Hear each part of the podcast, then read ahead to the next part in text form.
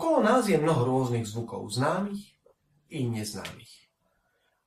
Zvuky prichádzajúce z aut, autobusov, rádií, televízorov a celkom určite hlasy ľudí okolo nás. Tieto zvuky sú hlasnejšie i menej hlasné. Obyčajne sú však hlasnejšie, niekedy aj veľmi hlasné. Dokonca sa hovorí aj o akomsi znečistení zvukom. A existujú normy na to, koľko môže byť decibelov na tom ktorom mieste. Hlasný zvuk nám jednoducho vadí. Paradoxne sa zdá, že nám vadí aj ticho. Dokonca si trúfam povedať, že niekedy nám môže aj veľmi vadiť, že sa môžeme aj báť.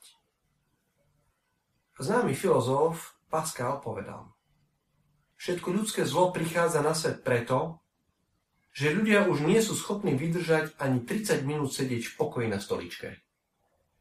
Sná tento filozof tak troška preháňal.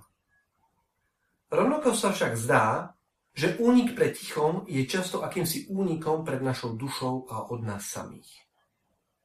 Dokonca sa zvykne hovorí, že ticho dokáže kričať. Nož ale od nás samých sa nedá utiecť.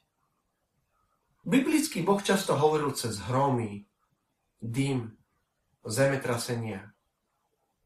Najčastejšie však hovoril v šume, či dokonca v tichu. Slová, ktoré vyklíčili v tichu, tichu, ktoré sme si vytvorili, a ktoré sme si dopriali, dokážu povedať oveľa, oveľa viac ako tie, ktoré vznikli v hluku a chaose. Nie len preto, že sme viac rozmýšľali, ale preto, že sme mohli počuť Boží hlas. Áno, slovo je Boží dar, ale slovo musí vychádzať zo stretnutia s tichom.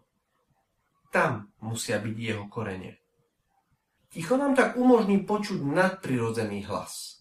Hlas, ktorý budeme počuť, aj keď na tejto zemi všetko stíchne. Doprajeme si teda dnes 15 minút obyčajného ticha. A všetko to, čo potom povieme, môže mať cenu zlata.